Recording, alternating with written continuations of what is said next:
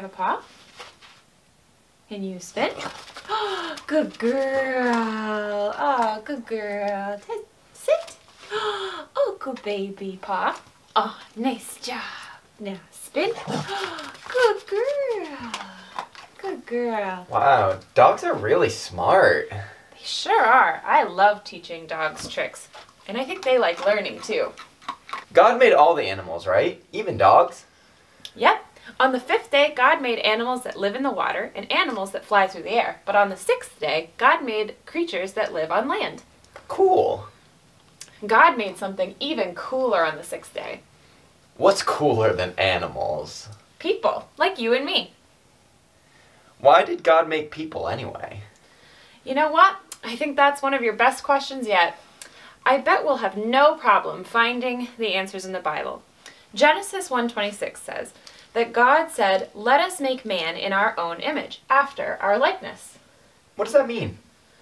I think it means that God made us to look like him. I look like God? God's a pretty good looking guy. Wait a minute. People all look different. We can't all look like God. We don't look like God physically. Our bodies are all different, but we can look like God by the way we act. We can be like God in what we do and say, the way that other creatures and animals can't. Is that what people mean when they say we should be godly? Yep, when people say be holy, righteous, or godly, they really mean be more like God, which is why it's really important to learn as much as we can about God so we know how we're supposed to be. I still don't understand why God made people. Well, let's keep reading. God said, Let them have dominion over the fish, birds, livestock, and every living creature on earth.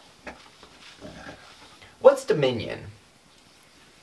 That means that God put us in charge of the animals. We take care of them, help them do things for us, like Tess here. We feed her, we take care of her, we give her love and treats, and she keeps us company and even does things we tell her to do. Spin. Good girl. We have a responsibility to take care of her. Sit. So God wants all the people in the world to take care of what he created? That's right. God gave us a very important job.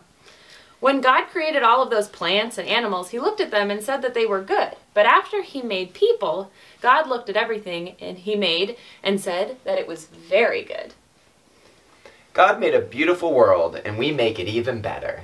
Yep. Does this help you understand why God made people? I think so. I'd like to learn even more though.